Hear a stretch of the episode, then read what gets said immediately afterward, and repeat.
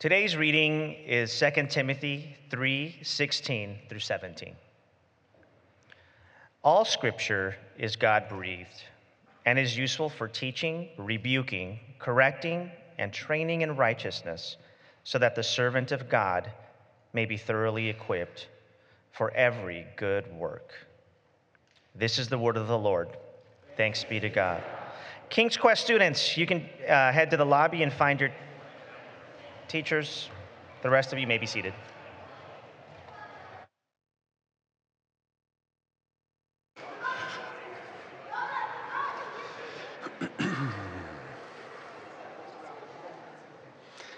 Well, good morning, Grace Long Beach.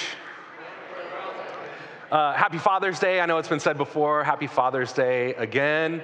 Happy Juneteenth as well. There is, yes. All right. Applause. Uh, there is a lot going on, huh? It's summertime, kids are home, so much joy. and we are concluding our series on the story of Scripture today. We started what, a few months ago now, I think we had a few breaks, but we talked about how God created everything good, right? The first chapter of the story is creation. We talked about how sin has distorted every good aspect of, of God's good creation, the fall. Um, Daniel incredibly preached from Genesis 12 all the way, what, through uh, the book of John, basically, on the story of Israel and Jesus. I talked about the church.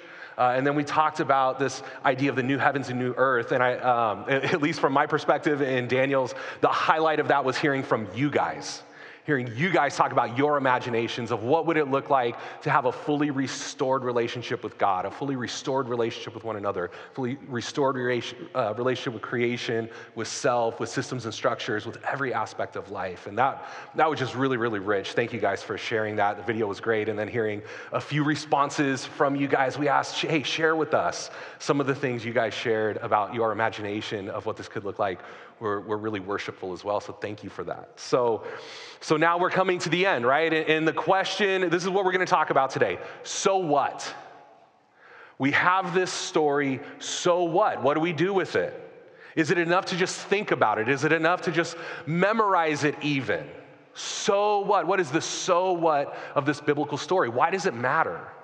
Why would it be one of the three things when we went away and we came back with the triangle? Why would story be one of those top three things that we want to focus on as a church? Story, formation, mission. Why is story so important? Why does it matter and what do we do with it? Well, we would say the scripture is authoritative, right? It has an authority over our life. Uh, that it gives shape and meaning to all of life. It helps us understand. It becomes our worldview the lens through which we view life and how we understand the story matters deeply to how we live out that story. Right? If you guys can remember all the way back, I started this series by asking the question Is the church, or in, throughout history, heroes or villains? Are we heroes or villains? We see the church do incredible things throughout history. We see this, the church start institutions like foster care and adoption, uh, schools, education, the university system, libraries, public parks, abolition of slavery. We also see the church use the Bible to justify things like the Crusades, things like slavery, things like oppression of other people, right? All of these horrible things throughout our history. The argument that I made is how we understand the story actually this determines where we land on this question heroes or villains. Throughout history, it's been both. We have to acknowledge that. Our goal is not to be villains, we want to try to get the story right. So, I'm going to present a few different ways to think about the story today. That's why I have the whiteboard. I used to be a teacher, so this is like bringing me back, back in the day. Yeah, there's a teacher over there who is really happy for teachers. Thank you. Uh, and this is fresh from Amazon. These are uh, large whiteboard markers. So if you're on the live stream, I'm praying that you can see this. I'm going to try to write big. We did, we were overwhelmed with emails. Uh, as you guys saw my art on the slides, emails were like, this guy is an artist, can you do it live? So you asked and I answered. Uh, so we're going to do a condensed version of the story, right? We're going to use four acts. The first one you guys know is creation, right? God made everything here good So here's a down arrow for creation. We know that sin has distorted every good aspect of God's creation. So there's the X for sin. Uh, we know that God started this long plan of redemption through uh, Adam, uh, Abraham and his family, which turned into Israel, and this is ultimately fulfilled in the life, death, and resurrection of Jesus. So we have creation, fall, redemption, and we know that Jesus will come back and make all things new. He's in the process of restoring and reconciling all things, and that will be fulfilled when Jesus reconciles heaven and earth in, in the new heavens, the new Jerusalem, when that comes. And so, one of the ways I want to think about this story is actually sharing a bit of my story. Uh, I didn't grow up in the church, I had no uh, experience with this story whatsoever. The only, the only taste of Christianity I had was uh, through a character called Flanders on The Simpsons. Simpsons fans, um, which was not a good picture of what Christianity is by and large. Uh, but then, in, in, around the end of junior high, early high school, um, moved in with my dad and my stepmom, and they sent me to youth group. And I had no idea what was going on other than um, we played football before, before it started, and that was fun. And there were cute girls there. So, as an eighth grader, like, it doesn't get any better than that. Uh, but I began to hear this story, this story of the world, this true story, how they would describe scripture, how they would communicate the gospel. And uh, this is not just indicative of this church, but a large movement in church history has told a story that um, doesn't emphasize evenly every aspect every chapter of the story. Now, that church has actually grown a lot in their communication of the gospel, but when I was there, I don't mean to like downplay anyone, the story was a little bit different. It didn't actually start with God created everything good. The story I heard started with, You're a sinner. And if you died tonight, do you know where you would go? You're a sinner, and even your righteous acts are like filthy rags. You're a sinner, and Jonathan Edwards says that we're like a, a, spider dangling over the candle, right? Like this whole, it started with this, with sin. That was the first chapter of the story that I heard as a junior high and high school kid, right? We've all sinned. Is this biblically true? Yes. This is just where the story started. And, and so the problem is sin, and the answer was, was Jesus, right? You're a sinner. If you die tonight and you don't know Jesus, you're going to spend eternity in hell. Um, and all you need to do is say a prayer and believe a few things, right? You say the sinner's prayer, you're at camp, and you come down the aisle and you write the date on the bookmark or whatever the thing is, right? You're a sinner. You say a prayer, and then, you know, you float away to like fluffy heaven and you turn into like a baby with the diaper and the harp, like that, right? That's the story, right? That's the whole story. So, what's really, really important in this story? Well, that you know the right things and you say the right things. This isn't the full story, and, and, if you notice, there's some things missing, right? There's some things missing. So, one of the ways that uh, we like to refer to this is this is the armless gospel.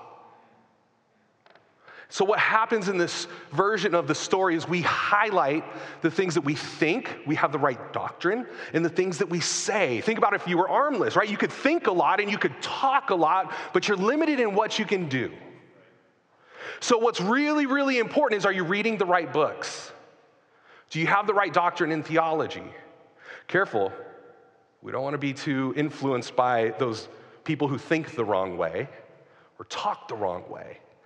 What's really, really, really important is that we know the right things, we say the right things, we pray the right things. Now, is this, it's not that this is biblically inaccurate, it's just not the full story. And so there's gonna be gaps. Does that make sense? There's gonna be some gaps. Maybe some of you, this is familiar in your experience of church. Okay, so get into high school, you know, do the thing at the camp, say the prayer, right? Really, like, you know, start doing the, the Bible things that I'm supposed to be doing. I'm reading my Bible, I'm learning the right things to think, I'm saying the right things, you know. And, and so in this framework, it was like um, I started playing football, but then it's like, you don't wanna waste your time with football because everything on earth is just going to burn up anyways. Why invest in football? You know what you should really do? Quit playing football, and then you start the Christian club during your lunch hour. And so I was like, oh, yeah, that's right.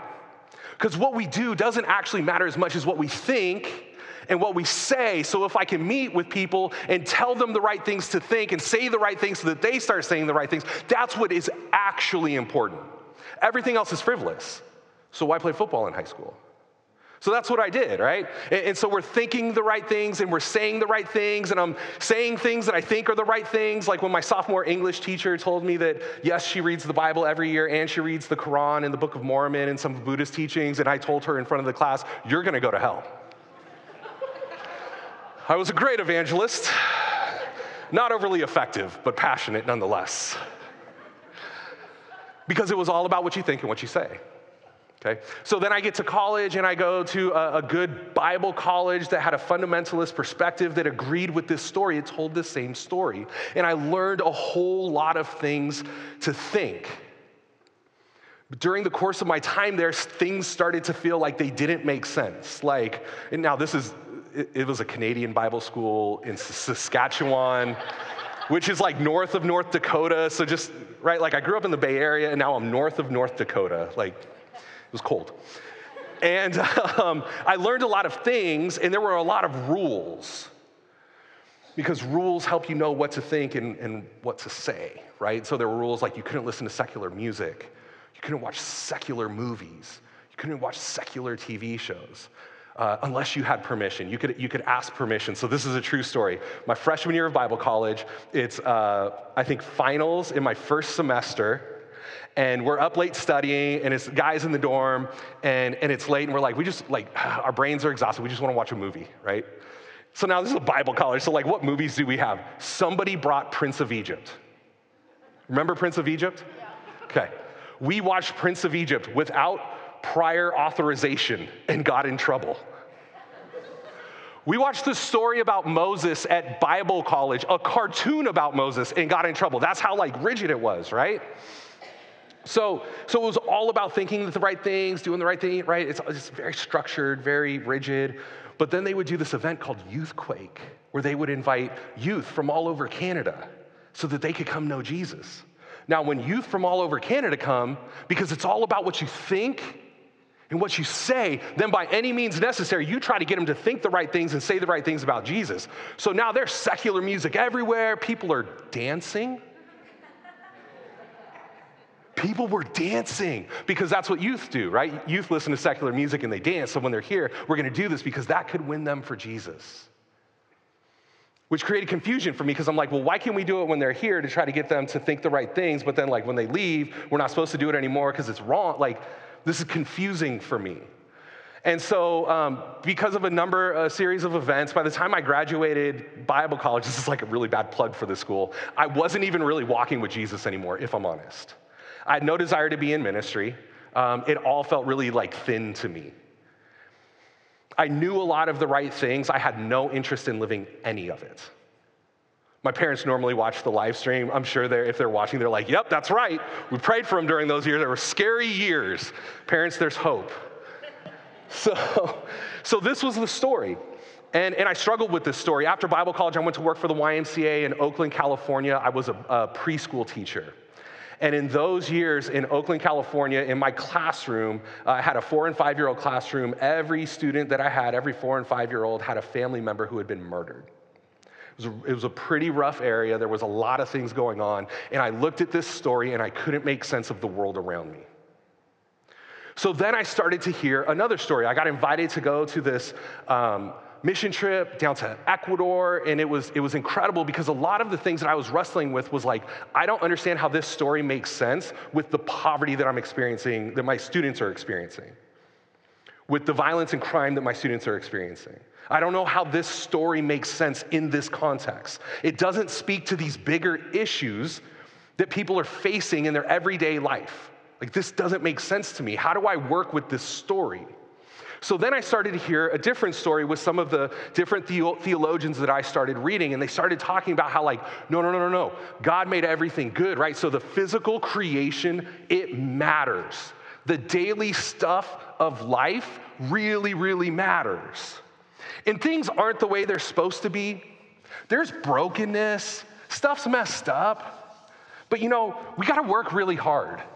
And when we work really hard, we know that eventually at the end of the story, like everything's gonna be all right. It's gonna get better. It's gonna be good. But it's really important that we do the things. So we go on the trips, right? And we address poverty, and we address food insecurity, and we take up the causes, and we get involved with like acts of justice, because this is the embodiment of who God is. Is this accurate? Yes. Is this a full story? No. It's really, really like, yeah, like come to church, things like, yeah, yeah, yeah, yeah. But who you vote for. That's what really matters. How you get involved in your neighborhood, in your community, how you sell yourself out for justice. It's about justice. People need to see justice. If they don't see justice, they'll never come to faith in God. But here's the deal as the first story was armless, we notice that there's something missing from this story. It's heartless. It skips over the heart of the gospel. The heart of the gospel is not just things aren't the way they ought to be. The heart of the gospel also says that we sin, that sin is real. Through my choices, through your choices, through our choices collectively. Yes, it includes if I don't think the right things or say the right things. It also includes systems and structures. It also includes injustice, systemic injustice, and it includes personal immorality. If we don't have that part of the message, this isn't the full story. Because that part of the message tells us we need something more than food programs. We need a Savior. We need something more than community organization. Does this mean we don't need community organization? No, we're not saying that. What we're saying is we need more, not less. We need a Savior who can save us from our sins and our sins. We need a Savior who can empower us and fill us with the Spirit so that we do not continue to sin, so that we are no longer dead in our transgressions, so that we can embody hope, so that we're not just glorified social workers who are trying to do good things. Should we try to do good things? Yes. Should we work towards justice? Yes. Is that the full story? No. As much as the armless gospel is not the full story, the heartless gospel is not the full story. We need the full story. The full story values every movement of Scripture. This is why we say it helps, it helps give shape and meaning to all of life because now we can begin to think biblically through the lens of the whole story as we think about how do we live out our faith. How do we live out our faith? One of the things I love that you guys say around, that we say around here all the time, is Christ in all of life. And you're serious. You're serious about it. Does all of life include singing on Sunday? Yeah, absolutely. And going to work on Monday. Does, does all of life include being quiet and silent in prayer? Yes, absolutely. And being quiet and watching a good movie reading a good book. Christ in all of life, every sphere of life. So, what do we mean by that, or how can we, this story help us with that? By the way, the first story would be like the fundamentalist movement. The second story would be like more liberation theology, right? Like social gospel. But when we bring them together, we can kind of see the fullness of this, just to name those things. Um, because typically, depending on where you land, we all like to beat up one or the other and pretend like the one that makes us the most comfortable gets all of it right. but unfortunately, the gospel is the better story. It calls out those idols that we love to feel comforted by and tells us that they don't tell the full story, only Jesus does. So, as we begin to think through this story, my beautiful art, um, we can begin to think through any kind of thing, right? Julie was up here talking about the great work they're doing in Vietnam with a coffee shop. So let's talk about coffee. What is the creational good of coffee? Well, God created all the plants. Coffee beans come from a plant, right? So this is part of God's good creation. Coffee, I don't know about you guys, but at least for me, is delicious. When I feel sleepy in the morning, Coffee gives me energy. All of these are creational goods. You think about the different ways different cultures interact with a coffee bean. You can have drip coffee, you can have pour over, you can have French press, you can have espresso. Now we make all of the fancy, like, you know, frappuccino, macchiato, right? Like, there's all of these different ways that people can take a simple coffee bean and create. It's beautiful. Okay, so there's creational good in coffee. How is the fall distorted coffee? Well, we have addiction. We have people who need their buzz in the morning, and we drink more and more and more of coffee, and we don't really get concerned about like what the caffeine does to our hearts and you know those kinds of things. There's a way that the sin has distorted coffee in um, unjust trade practices, developing countries being exploited economically. It's bigger than just my individual choice, but it includes my individual choice. How can we see the gospel in coffee? Well, a coffee bean is, I don't know, the, I should have researched the process, right? I didn't know I was going to use coffee until I heard Julie. But I know that it's like heated up and ground down and given for others. The body of the bean is broken for the empowerment of others. I can see some people, it's starting to click. the body of Jesus was broken down for you so that you could have life. People use that language like, I cannot live without my coffee. What will coffee be like in the new heavens and new earth? I don't know, but I can guess. It won't have harmful effects on my heart. We'll be able to taste the purest coffee fresh from Guatemala or Vietnam or wherever else people grow coffee in the world. Uh, imagine the, the, the creative expressions of coffee that we haven't even thought of yet that we can enjoy with Jesus. Think about that. You talk, you talk about like my morning cup of coffee, my Bible, so I can have my time with Jesus. What will it be like to literally have your morning coffee with Jesus? Oh. Folgers would taste great. Give me a break, right? So it's silly, right? It's coffee, but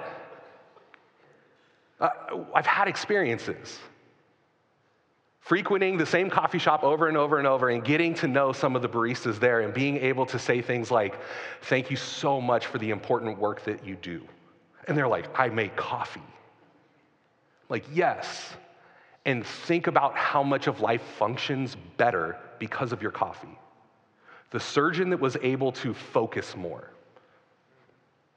The lawyer that was able to see the thing that really helped their client.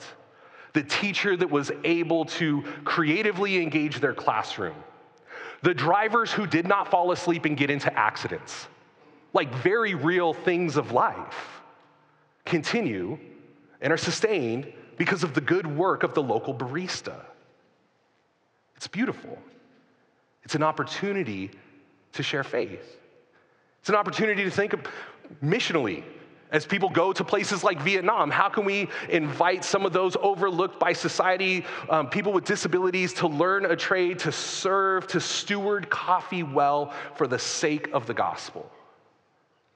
This helps us see Christ in all of life. I don't want to take a ton of time. Like, we can do this with so many examples, right? We can do this. Uh, so, I'll tell a story. How about that? Um, we love to use this. Uh, we don't do it every time, but like when we watch movies with our kids, we'll ask some questions around these things. Where do you see God in this story? What lies were told? Any images of Jesus here?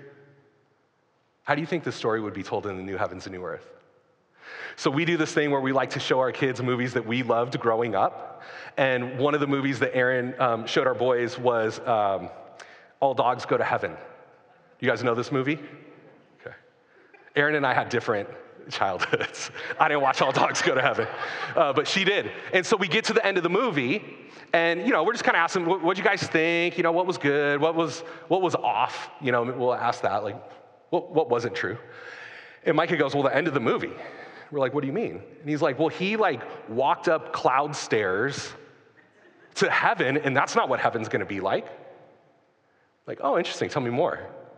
Yeah, no, no, no. Jesus comes down. We don't go up, Jesus comes down. There's a, a, a renewed earth, right? He didn't say renewed earth, but Jesus is going to make it perfect. Their question is always like, will there be dinosaurs? like, I don't know. I, I hope so until I watch these Jurassic Park movies, and uh, maybe not. but so we start this conversation with Micah, thinking not in this language, but through the biblical story. And he begins to ask questions like, well, who is in heaven and who is not? How do you get into heaven? Which leads to him praying that Jesus would come into his heart and that he would be obedient and all of these things. In that moment, because of a cheesy 90s cartoon. It's not about the cheesy 90s cartoon, it's about how we engage the cheesy 90s cartoon. Now, we've tried this hundreds of times. Most of the times it flopped. You just got the best story that we have as a family.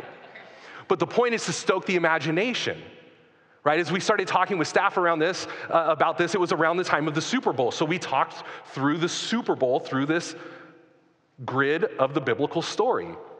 We just had the NBA Finals. You guys know where I grew up. As a Warriors fan, we just had the NBA Finals. Coincidentally, my boys started playing basketball. And so we can think through what's the, how do we think about basketball? Oh, there's so much creational good in basketball. You think of the ways that people can steward their bodies well to play a game. You think of the intensity that it takes to run down the court on a fast break, but still have the presence of mind to gently throw a layup. You think of the creativity that you see. If you guys are interested in this, I just watched the ESPN 30 for 30 on the AND1 mixtapes. Phenomenal. Seriously, phenomenal the creativity displayed in these communities and how they approach the game of basketball, it's beautiful to watch. Absolutely beautiful. Side note. How was the fall distorted basketball? Well, you look at performance enhancing drugs, you talk about corruption in, in some of these systems, injury, idolatry, how some dads approach their sons playing or daughters playing this sport right? How this becomes the thing, not a good thing, but the only thing. Where can we see Jesus in basketball? I was joking around during mic check, but you think of a player or it's like Steph Curry or a team like the Warriors. One of the things they're constantly praised for is the selfless nature with which they play basketball. Steph Curry could take a shot, but he passes over and over again. You see the selflessness of allowing a teammate to shine. Is that not what Jesus does? Jesus tells us we'll do greater works than him. I've never walked on water. But Jesus gives his spirit to empower his followers. What will basketball look like in the new heavens and new earth? Man, I don't know, but this is what I do know. We can finally settle the GOAT debate. Who is the greatest of all time? Now, there's some assumptions here, right? This is like not hard and fast theology, but just imagine with me what would it be like to watch prime Michael Jordan one on one against prime LeBron James? We can end the debate finally. Beautiful, the best basketball players you've never heard of because they got injured when they were in eighth grade and never re- reached their full potential can reach their full potential. What will that game look like? And you talk about a God who works through the least of these. Imagine that. The people who would have made Michael Jordan look like a chump, but they were injured, they didn't have access to the same resources or opportunities, an all star game of those people. How fun would that be to celebrate together the beautiful aspects of God's good gift of basketball? And you can go on and on, right? Any type of thing. Some of the ways that we've used this in the past, I've mentioned thinking through movies, thinking through novels as we do book clubs, talking through this grid. One of the things that's really, really challenging but can be helpful is with people you trust. I started with that. And you disagree with politically. Imagine that small group. Hey, tell me about the creational good of the candidate you agree with. Hey, for the candidate you agree with, how would you name how sin has distorted their platform. How do you see Jesus in them? What would this look like in the new heavens and new earth? What would that platform look like? Now I got to do it with the one that I think is right, right? Oh, the list for creational good is so long, but now I have to name how I think the fall has distorted them as well. This makes it really, really hard to label those I disagree with as an idiot. I have to acknowledge that they just, you know, aren't bent on the destruction of my country, right? But they've actually come from a place of like intelligence and thinking through things and maybe seeing scripture differently, maybe valuing other parts of the story that I need to pay attention to. This doesn't mean we're going to vote for the same person. This means we're going to interact with each other like Christians. This means that my idolatry is challenged, that things may need to be repented of so that I can more accurately, more biblically, more genuinely follow Jesus, not the story of the right or left. Now, it's hard, right? Like, it would be really easy if you just plug all the things in and it's like, vote for this person, live here, spend money on this thing, not that thing, send your kids to this school. It doesn't do that, but it helps us start to think biblically. It helps us engage culture really in all of life. When you think about this, we've talked about coffee, we've talked about basketball, we've talked about political candidates, we've talked about engaging the arts. We've used forms of this to talk through, like, are our kids going to public school, private school, charter school? This really can help us engage all of life because we're thinking through the lens of the biblical story. So, this is like the heart behind this series is that we would become more familiar with the story so that we could use it more faithfully. Because something else will happen, right? Like there's gonna be another thing culturally that's gonna cause the big unrest, and everyone's gonna have their take on things, and then it's gonna get divided, and then we're gonna think that that thing is so important that decades of relationship can just be thrown away. And we're gonna do the same thing that the rest of the you know, culture and country does unless we take a different approach. And what if that approach was thinking through what Scripture says? How Scripture teaches us to live. Coming together and having biblical conversation, not only emotional conversation. What if there's ways as God is leading us forward in ABCD as we start thinking through different communities? How can we step in and serve? How can we identify the creational good in this neighborhood? How has the fall distorted it?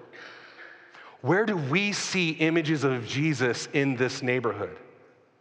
How can we be images of Jesus in this neighborhood? What would this neighborhood look like in the new heavens and earth and new earth? What will it look like? What if we can start pressing towards that now? What are the creative ways we can communicate the gospel, not just in a generic sense, but in like a handcrafted sense for this neighborhood, for this particular school, for this particular person? Like the barista, like Micah watching all dogs go to heaven. This, this helps us view the world biblically, right? This isn't the only model, this is just one. Hopefully, it's helpful. But so, what do, you, what do you do with this, right? What do you do with this series? So, we've, we've talked about all the things, we've, we've talked about biblical worldview and ways to engage culture and all of this. And so, how do you, how do you conclude the sermon, right? Conclude the sermon series. And as I was thinking about this and praying about this, I think that there's two, two things we need to hear. Um, for some of us, we've made the gospel all about us. And we need to hear that it's much bigger than that. It's not that it doesn't include you, but it's much bigger than you. Jesus is reconciling all things. Is he a personal savior? Yes. And he's a cosmic savior.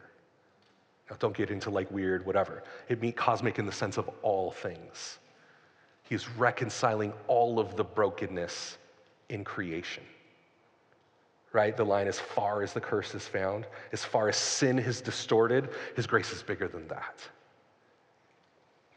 For some of us, we love that. We love the big, we love the abstract, we love the national and the cultural, because that makes it really, really easy for me as an individual. And I need to hear that this gospel, that this story is individual as well. Yes, it includes the systemic injustice, and it includes my injustice. It includes my anger, my lust, my pride, my greed, my jealousy, my whatever your sin is that you keep going back to and keep going back to and keep going back to. It includes that as well. Yes, it includes the things that we need to be corrected of and we need to be rebuked for. And it includes those personal areas of deep hurt and exhaustion and longing. The story includes that as well. It's not only a story of a different way to behave in the world, it's a story of deep love. Love for all of creation, which includes individuals, which includes you no matter what the morning you had was. My morning was crazy just to be honest, right? My, my family's going on a trip, trying to help them get out the door.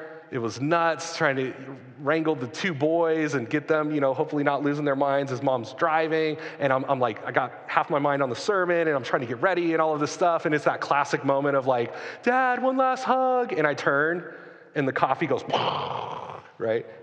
Like, awesome. Now I'll change before I go to, to, to work. That's, that's good.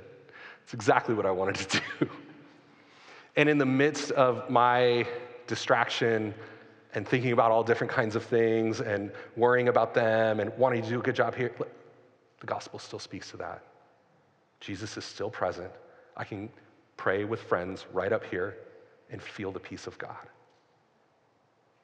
Those things that I knew I should not do this week, the tones I took with my kids because I knew it would coerce them into doing what I wanted them to do, rather than taking the time to parent them, it includes forgiveness for that.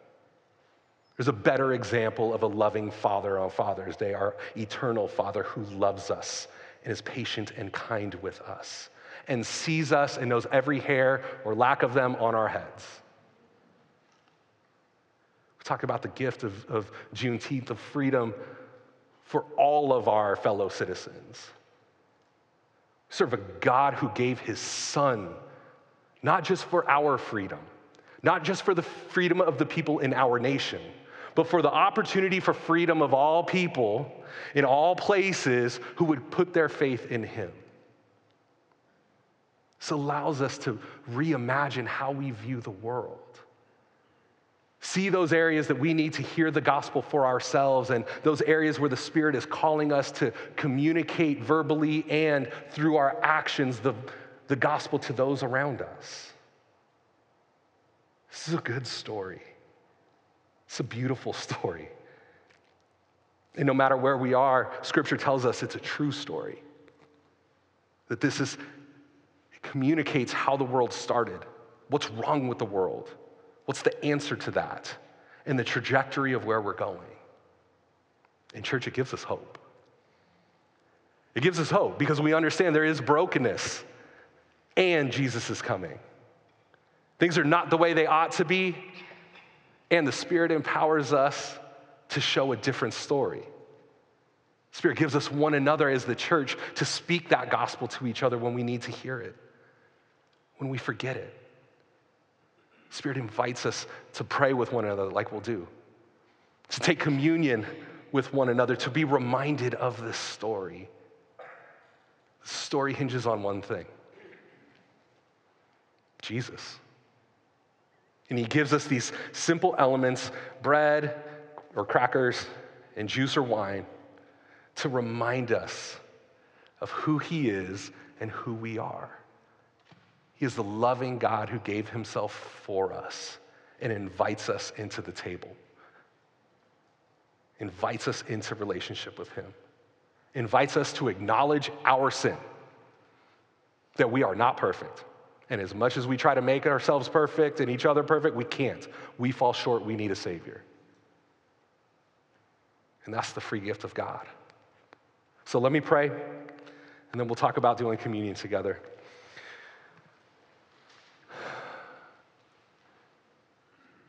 Father, you're good. And there are times when I don't want to follow this story because I have to admit that I'm selfish. I prefer my own comfort. But at the end of the day, Lord, you are present and you're powerful and you move. You move through the pages of your word, you, you move through your spirit, you move through your people speaking truth to one another. And Lord, we ask that you would just continue moving. Lord, we thank you that you continually speak. Even as I'm up here speaking, I can feel you speaking to me, speaking your words of love and hope and restoration, the invitation to repent of sin. Lord, I thank you that you never once call us to be perfect. You just call us to follow you. Lord, we know in a room this size there may be people who have not yet put their faith in you, and we thank you that you give opportunities, and today is an opportunity. So, would you stir people even now to put their hope and faith in you, to come back to you, to hear your words of love and realize they don't have to continue to work for approval?